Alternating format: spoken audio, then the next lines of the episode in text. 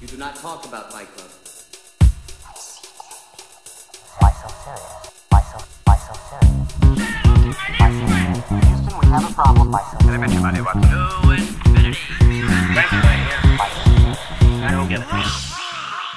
Fala, meus caríssimos ouvintes, eu sou o Lucas Toffoli e antes de você continuar a ouvir esse episódio, já pode parar, dar um pause, vai lá no 5 Podcast no Instagram e veja porque temos lá o top 3 de David Fincher, que é o diretor desse filme que vamos falar hoje, que você já leu o título, então você já sabe que é o filme Mank, que tá super falado, tá no hype agora, Netflix, mais uma das apostas da Netflix para o Oscar. E se você não lembra quem é o David Fincher ou não sabe exatamente como ele faz os filmes dele ou quais são os melhores filmes dele, o top 3 está lá e eu já posso antecipar que o top 3 está atualizado porque esse filme não influenciará naquela minha lista. Não é mesmo, meu amigo Vitor?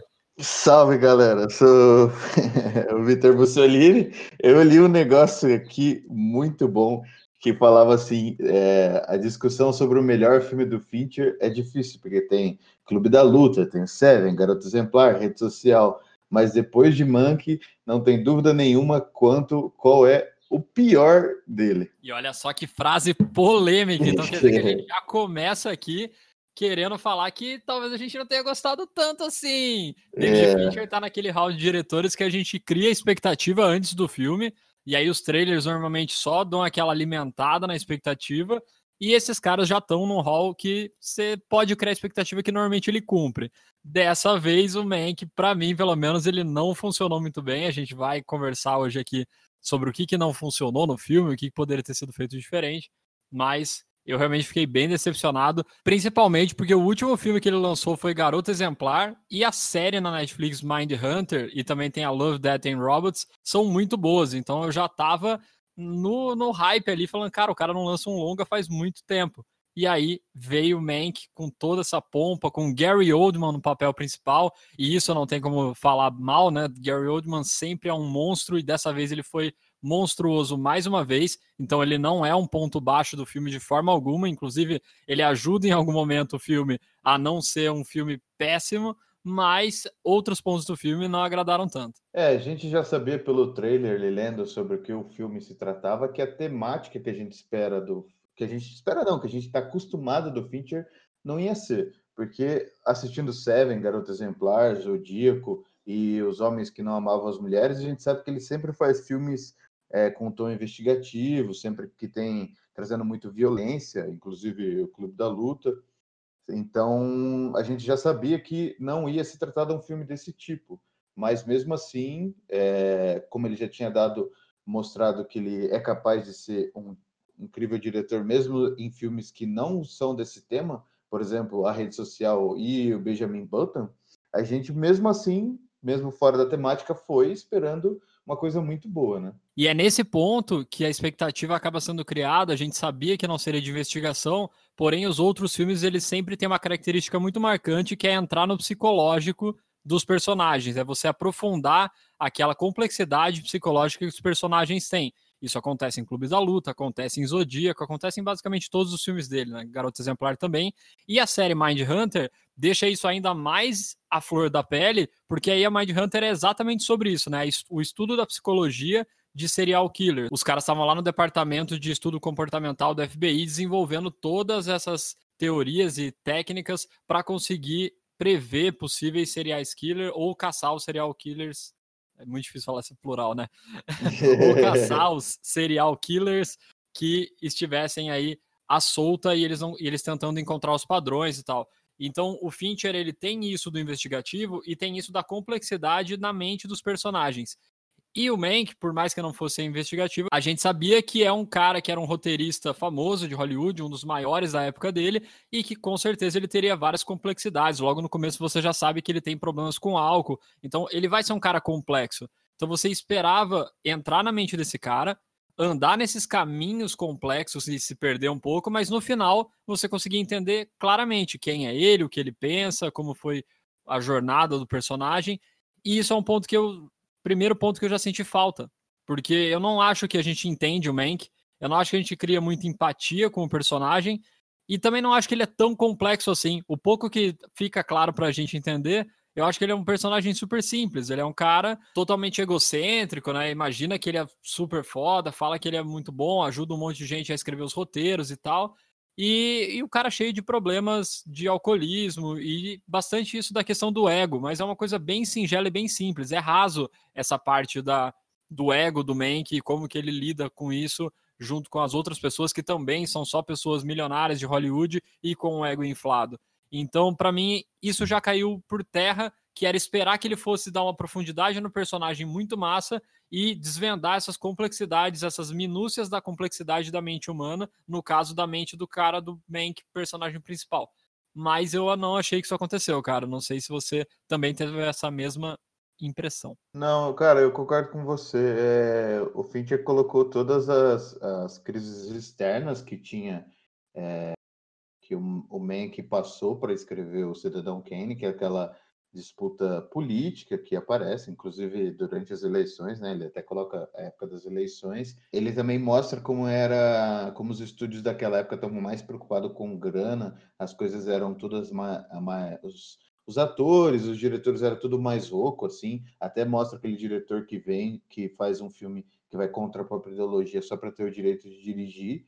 Então o Fincher coloca todas essas coisas que estão em volta do Monk, assim, mas ao mesmo tempo ele não aprofunda nada, né? Você só só vê que ele está passando por aquelas coisas, você não vê aprofundando essas coisas dentro dele, né? Exatamente, a gente não consegue ver essa complexidade do personagem e por outro lado a história ela é um pouco complexa, é meio difícil de você se situar entender o que está acontecendo ou qual que é aquele contexto, ele não é bem explicado. Ele meio que parte do pressuposto que você sabe quem era o Mank, sabe como foi feito o processo da filmagem do Cidadão Kane e que você entende totalmente dessa história. E aí é legal que a gente tem até uma perspectiva diferente. Nós dois assistimos o Mank nesse último final de semana, só que o Victor assistiu o Cidadão Kane antes e eu não assisti o Cidadão Kane ainda. Então, eu que nunca vi o filme, não sei exatamente do que se trata, sei a sinopse geral, mas não sei de nenhum detalhe do filme, não sabia desse processo é, conturbado que foi a criação do roteiro e depois a gravação, né? Tudo isso do cara ser um diretor super novo em Hollywood também, querendo espaço. E para mim fica extremamente confuso. No final você até entende, como eu falei, as linhas gerais da história, mas na prática é meio difícil entender o que está acontecendo. Até quando ele vai nos flashbacks, é, é um pouco complicado de você entender como foi a linearidade dessa história e por que, que foi escolhido o Mank, por que, que ele bebia, sei lá, eu achei que as coisas foram muito mal desenvolvidas. E aí, para quem não tem esse contexto, não assistiu Cidadão Kane e não tem o contexto do, de Hollywood daquela época, fica vazio, fica solto. E aí, como a gente sempre fala, como que você cria conexão e empatia com o filme, com os personagens, se você não consegue se colocar naquela situação? Então isso foi um ponto bem falho para mim. É, assistir do Cidadão Kane, cara, é legal que você é legal que as figuras, os personagens são importantes assim, né? Você sabe, sabendo da história do filme, você sabe quanto Orson Welles é, revolucionou muitas coisas com o é, com Cidadão Kane, né? Foi, ele é um filme, um dos primeiros filmes que trouxe essa narrativa por flashback. Ele explorava muito o campo, né? Tinha é, aquela brincadeira de fazer campo e contracampo da, das cenas. A montagem é muito muito revolucionária para a época também. Então, sem contar o Mank, que, como você disse, era um roteirista super super famoso, super grande na, na época dele, porque a gente vê a queda dele, né? A, a época do Cidadão Kane é uma época que ele, quando está escrevendo Cidadão Kane, ele já não tem mais moral nenhuma em Hollywood. E o filme é quase mitológico, assim, dentro da, da... O Cidadão Kane é quase mitológico dentro da história da, do cinema. Ele é até considerado um dos grandes por muitas listas e por muitos críticos. Então, sabendo isso, é legal você ver. Tá ligado? É, é como se tivesse. É realmente um filme histórico, assim. É que nem você vê outro filme do Gary Oldman, que é The Darkest Hour, que é sobre o, sobre o Churchill, é legal você ver as figuras históricas. E foi esse é o ponto positivo para quem viu o Cidadão Kane, tá ligado? Você fala, pô, que da hora ver o Orson Welles conversando com o Monkey, tá ligado? Que da hora ver o Monkey é, botando o dedo no, na cara do, do, do Hart, que é o cara que o Kane é baseado, tá ligado? Isso é legal de ver. Mas mesmo assim, mesmo depois que passa essa, esse primeiro momento de você ver os personagens históricos na tela, depois perde um pouco da graça, tá ligado? Porque eles não são, como você falou, eles não são aprofundados. Não tem aquela, psicologia fintiana, né, que a gente está acostumado a ver. Perfeito. E o Cidadão Kane ele tem até hoje referências para o filme, né, de planos, de método de filmagem, tudo como ele foi feito, e ele é de 1945, alguma coisa assim. Ele é bem antigo 41. e até hoje ele tem um impacto muito forte em como as pessoas pensam seus, nos planos, como que elas constroem isso nos filmes delas. Então, realmente, ele é um dos filmes considerados um dos maiores filmes de todos os tempos. Então, é muito legal você saber a história por trás daquela criação. Mas cai nesses pontos que a gente acabou de falar, da falta de conexão e até, às vezes, de do entendimento da história ser mais claro para todo mundo. Outro ponto muito grande, outro ponto muito importante do Cidadão Kane foi a coragem que eles tiveram de atacar a figura do Hearst, né? Que é nesse filme é interpretado pelo Charles Dance, que era que, se vocês lembram, ele fez o, o Twin Lannister no, no Game of Thrones, que era o pai do o cara mais velho dos Lannisters lá, que foi o rei. O brabo. E o brabo. E o cara era tipo o Silvio Santos da época, tá ligado? Ele era muito influente, tinha um jornal muito grande. Eu falei de Silvio Santos saber essa comparação assim do tamanho que é que já foi o SBT, do tamanho que era o jornal e o poder midiático do cara. Então, no Cidadão Kane eles não falam o, o nome dele, ele tem um nome fictício, né, que é o, o Kane, mas todo mundo sabia na época, igual todo mundo fala no filme, que aquelas cenas que os caras vão vindo na casa do Mank tentando convencer ele a não fazer o filme, né, que vem o irmão dele, que vem a, a personagem da Amanda Seyfried. Então, é, nessa época foi foi quase um tiro no pé, porque o cara tentou acabar com o filme logo que o filme sair, né? Que o filme saiu, porque faz não faz não é que faz críticas à vida do cara, é, revela muitas coisas do cara. A gente vê pelo filme que o Mank era muito próximo dele. Tem aquela cena que eles estão conversando sobre política, eles falam, eles citam até o Hitler, que eles estão naquele, naquela janta, sabe? Que tem um cara tocando piano. Uhum. Para mostrar como eles eram próximos. Então o Mank revelou coisas que revelou coisas que ele sabia por ser próximo do cara. E esse filme só não sumiu, só não desapareceu e foi afundado porque a crítica e todo mundo que assistiu gostou muito. Então, por um lado, a mídia estava tentando sumir com esse filme e por outro, a crítica levantando. E a, o, o resto da história a gente sabe, ele é considerado um dos maiores filmes até hoje, ou seja, pela uma vitória do cinema, né, não da mídia. E aí eu acho que também é onde pecou um pouco a duração do filme o quanto que ele vai alongando uma história que por si só não tem tantas coisas assim para serem contadas. Então, como você acabou de falar, a maior polêmica do Cidadão Kane é o fato de ser inspirado e trazer à tona a verdade sobre um cara que era muito poderoso lá em Hollywood. E então é meio que o depois que o Cidadão Kane é lançado que tem toda uma polêmica. Ele usa disso para mostrar as pessoas se preocupando, né, que o Mank vai estar tá fazendo uma coisa muito absurda, muito ousada, né? Porque ele já está descredibilizado, aí ele vai expor outras pessoas. Então as pessoas têm esse movimento de tentar frear isso, mas acaba ficando um pouco exaustivo, porque não tem muita novidade nisso. A gente já entendeu que ele vai ser usado, já entendeu que isso pode ter um impacto muito grande para ele, que pode afundar de vez a carreira dele, mas fora isso não tem nenhum fato novo que faça com que a gente fique com aquela apreensão ou com aquela tensão. E também o fato da gente saber que o Cidadão Kane já existe, foi lançado e considerado um dos maiores filmes, não deixa também aquela tensão do, putz, será que esse cara vai conseguir lançar esse filme?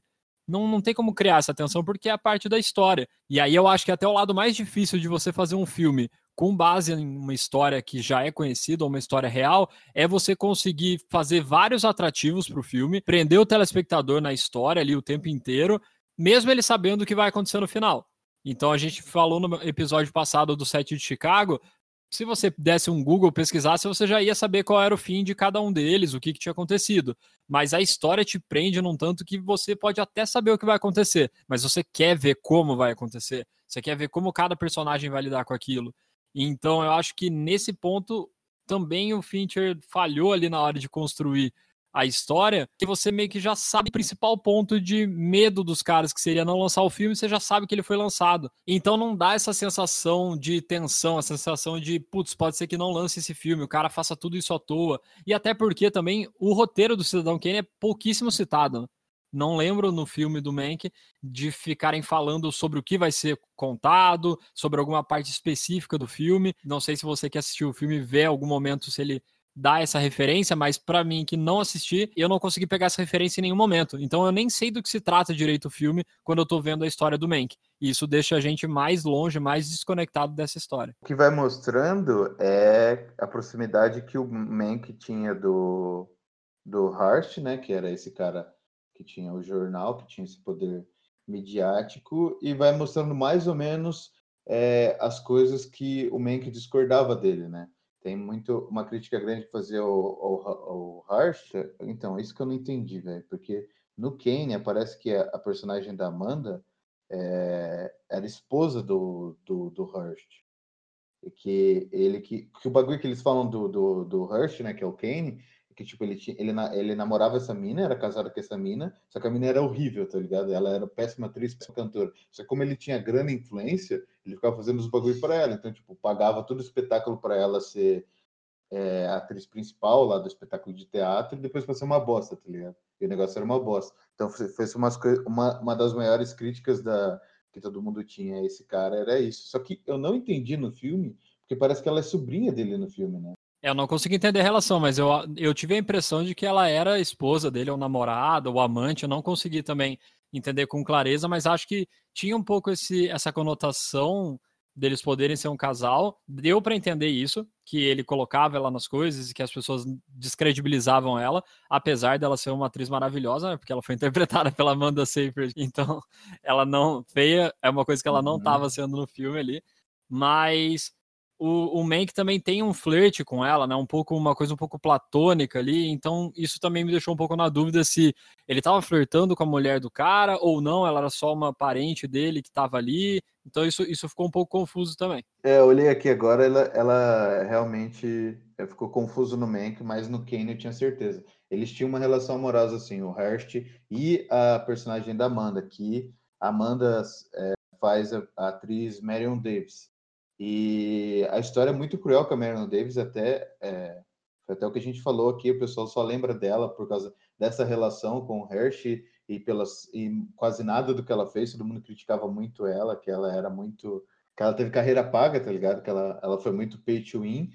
E, mas eu não, eu não achei que ela. Eu achei até, eu achei esse ponto legal, tá ligado? Que mostrar uma relação entre homem e mulher que não tem não tem flerte, tá ligado? Eu achei, eu discordo um pouco de você, mano. Eu achei que não teve flerte, flerte assim. Até parece que a gente tá assistindo de férias com ex agora, mas mas eu achei que não teve flerte ali, eu achei que foi que eles iam manter só na amizade mesmo. E isso é uma das, isso é uma das, uma das pessoas que tenta impedir é, ele de fazer o filme, né? Ela vai falar com ele depois e ela e é muito legal a conversa deles aí, porque ela fala assim: eu tô pedindo para você desistir do filme por causa do meu tio.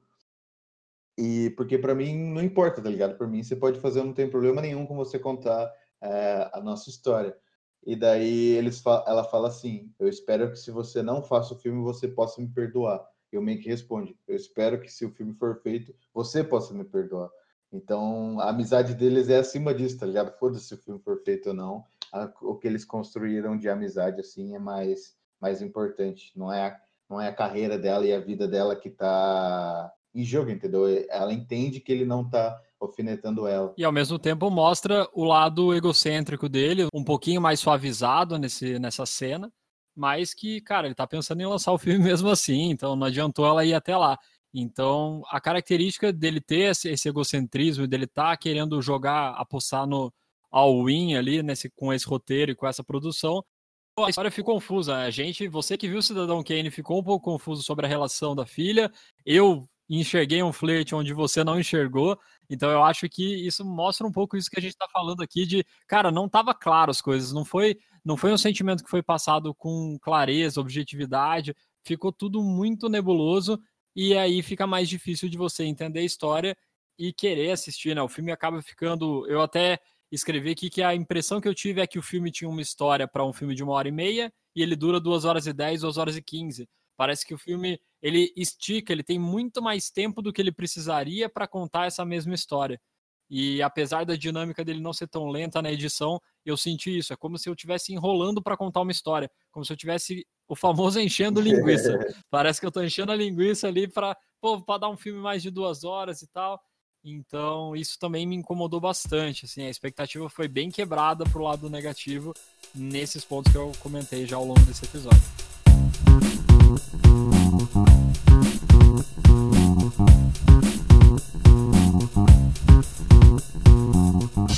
E para não parecer que a gente é só crítico chato, picuinha, que a gente tá brigado com o nosso brother David Fincher, não é isso que aconteceu, é só realmente uma decepção genuína que a gente está passando para vocês aqui. Vamos falar um pouco dos pontos positivos do filme. O filme, como a gente falou no episódio passado também, é um filme cotado para Oscar, a Netflix investiu grana nisso, Gary Oldman no papel principal, de novo destruindo, David Fincher, um cara já conhecido em Hollywood, já no hall dos principais diretores da atualidade. E ele tem alguns pontos positivos técnicos. A fotografia é o ponto máximo desse filme. Ela é maravilhosa. Cara, o filme é preto e branco. A gente já comentou em algumas outras vezes. E a gente até comentou que eu falo preto e branco e é branco e preto, ou vice-versa, agora eu já fiquei confuso de novo. Mas é um filme que depende muito da iluminação. A fotografia ela tem a influência da luz e da lente que você vai usar, e aí os planos que vão ser compostos com isso. E como o filme todo preto e branco, a gente tem muitas cenas que a luz é colocada com primazia ali, cara, que ela faz um efeito no rosto do personagem ou em parte do corpo dele, que torna tudo muito bonito. As transições para os flashbacks são muito legais, que parece que a luz vai se apagando aos poucos, né? Ela começa a apagar atrás do personagem, depois apaga o personagem e aí vai para o flashback numa transição muito legal também, que é simulando uma máquina de escrever. Aí o cara coloca lá, né? Externa, é, quintal da casa do Mank, dia sei lá, é muito legal esse jeito que é como se estivesse escrevendo um roteiro mesmo, que aí tem tudo a ver com a linguagem, né? A gente está falando de um roteirista gigantesco, então tem tudo a ver com a linguagem eu colocar uma forma de linguagem de roteiro, de máquina de escrever ali. Então isso funciona muito bem, a fotografia é maravilhosa e a arte para remeter àqueles anos antigos lá de Hollywood também foi muito bem feita na caracterização dos personagens, o Gary Oldman, não sei se ele estava com alguma prótese dessa vez. Eu tinha visto O Destino de uma Nação, que é o Darkest Hour, faz pouco tempo, e ele tá cheio de próteses ali para parecer o Winston Churchill, né? Então não sei se no Mank ele também não tinha alguma coisa ali, ou se ele realmente está mais gordinho agora, não tenho certeza. Mas é, a caracterização é muito boa e as roupas de época também são muito boas. Então você consegue ver ali uma época impressa na tela com por meio dessas roupas. Então o combo arte fotografia funciona muito bem e a atuação do Gary Oldman, já falei algumas vezes aqui, foi fantástica, não tem como você criticar. O problema não é o personagem como ele foi interpretado, e sim como ele foi escrito e como que a complexidade dele foi abordada. E cara, eu, tive, eu que vi o Cidadão Kane, tive a impressão que o Mank funcionaria como um extras do DVD, tá ligado? Como fosse um apêndice do filme. O Cidadão Kane funciona com ou sem o Mank, funcionava muito bem antes sem o Mank, continua funcionando com o Mank, só que o Mank eu acho que não funciona sem o Cidadão Kane. Então é realmente um apêndice, assim, que você queira tirar, tanto que você tira seu apêndice, você continua vivendo. Então, mas se você tira o Kane do Mank, ele não funciona.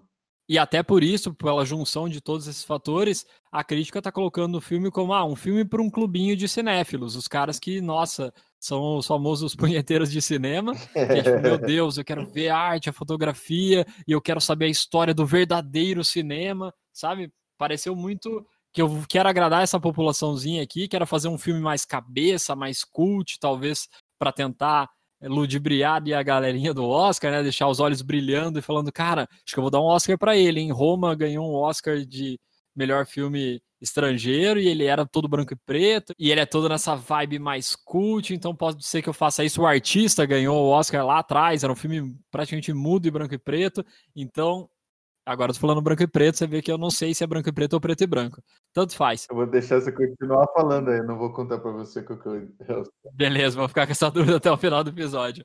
Mas no final, parece muito que foi uma coisa muito estratégica, pensada tecnicamente para ser tecnicamente bom. Só que, como o Victor comentou, a história fica fraca e, cara, desculpa, mas a maioria do público, ela é o que ela vê na tela, a história que ela tá vendo, e se isso conectou, e isso significou, impactou de alguma forma. E para mim, o Mank ele só ganha realmente pontos na parte técnica. Toda a parte de história, de storytelling, de desenvolvimento de personagem, tudo isso para mim ficou extremamente confuso, fraco e um pouco até exaustivo, como eu falei. Parece que o filme está esticado para mais do que ele precisa. É, Mas isso a gente chega num ponto muito importante do, dos filmes, tá ligado? Porque não adianta ter todas essas ter todas essas partes técnicas do filme muito bem feitas, entendeu? Porque a arte é muito legal, a fotografia é muito legal, a montagem com os flashbacks é legal, mas o todo, que é o que importa, não funciona, entendeu? Então não adianta ter coisas muito bonitas, é, não adiantava do mesmo jeito se o roteiro fosse muito bom e esses outros elementos não funcionassem. Então isso que é a dificuldade de, de maior de fazer um filme, dirigir um filme é você conseguir colocar todos esses elementos trabalhando juntos, entendeu? Para criar para criar aquele aquele universo do filme. Cara, então, a sensação final que eu tive é por que, que o David Fincher fez essa história, tá ligado? E o 5 Podcast também é cultura. Quando a gente gravou o episódio, a gente não sabia o motivo que poderia ter levado o David Fincher a fazer esse filme. Porém, meu pai corrigiu essa falha e inseriu cultura pra gente aqui que é o David Fincher fez esse filme porque o roteiro do filme nada mais nada menos foi escrito por Jack Fincher, ou seja, o seu pai. Então o David Fincher tinha sim uma ligação sentimental com o roteiro, com a história, porque seria o único filme que ele conseguiria dirigir escrito pelo pai dele. Então, esse foi o real motivo que levou ele a fazer esse filme, mas siga ouvindo as groselhadas que eu vou falar na sequência sobre o que, que eu acho que poderia ter acontecido, o porquê dele ter escolhido fazer esse filme. Realmente deve ter alguma conexão emocional do David Fincher com a história ou com os personagens envolvidos, ou, cara, o boleto chegou ali alto dessa vez. Esse mês a fatura do cartão tava meio tensa e o cara aceitou, porque ele já tava muito tempo sem fazer longas e realmente não é uma história que você pensa nele, né? Não é uma história que você vai contar que você pensa tem que ser o David Fincher. Putz, não, exatamente por ser o David Fincher a gente ficou muito com essa expectativa de ser muito mais psicológico, ter algum que é investigativo de alguma forma e não tem. Então ele tem o nome do David Fincher na tela acaba criando uma expectativa que provavelmente vai ser frustrada, como foi frustrada para mim, pelo menos. E se fosse um outro diretor mais desconhecido ou um diretor que está mais acostumado a contar biografias, não sei. Não sei se mudaria muito o rumo da história, a não ser que ele tivesse sido realmente mais curto, contado de uma maneira mais linear, talvez. Mas fica um pouquinho essa sensação de, cara, eu queria ver mais o David Fincher aqui. Por que, que ele fez esse filme?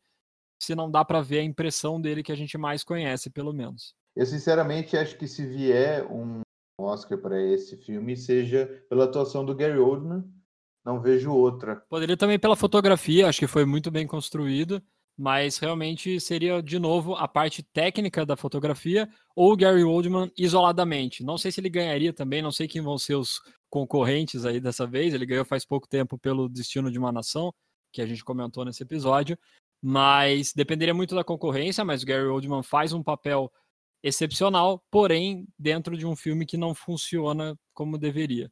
Então seriam premiações bem individuais e bem específicas e não uma premiação como foi em 1917, por exemplo, que a gente ficou falando, cara, ele estava favoritaço a milhões de categorias porque ele estava tudo muito bem encaixado, tudo conversava muito bem, tudo estava conectado.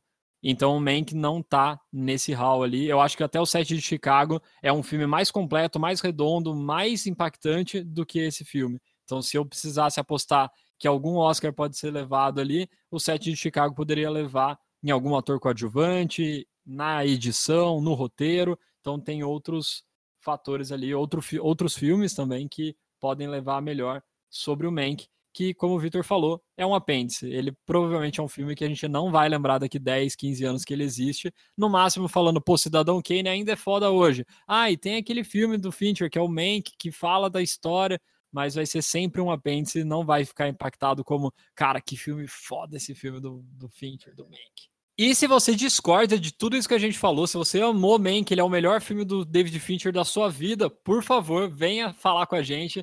Manda mensagem, comenta na capinha do episódio, manda inbox se você não quiser se expor, mas fala pra gente, porque aqui é uma democracia, a gente quer ouvir todas as perspectivas de todo mundo e saber também, pô, vai que funcionou para mais pessoas e a gente que tava num dia ruim, né, dia que você tá meio com sono, meio bravo, e aí você acaba assistindo um filme e não tem a conexão direta com ele. Então, pode ficar à vontade para escrever, sugerir novos episódios, novos filmes, tudo que vocês quiserem, estamos sempre abertos e à disposição para vocês. Exatamente. Cada pessoa que assiste um filme é uma experiência diferente, porque cada pessoa é única, então cada um diante de uma obra de arte tem uma experiência diferente. Você discorda da gente, não quer dizer que a gente está errado ou você está errado, né? Meu querido amigo Lucas. Até quando a gente discorda aqui, os dois podem estar tá certo ou os dois podem estar tá errados. Né? Fazer o quê? E é concordando em discordar que a gente encerra esse episódio. Até a próxima. Falou!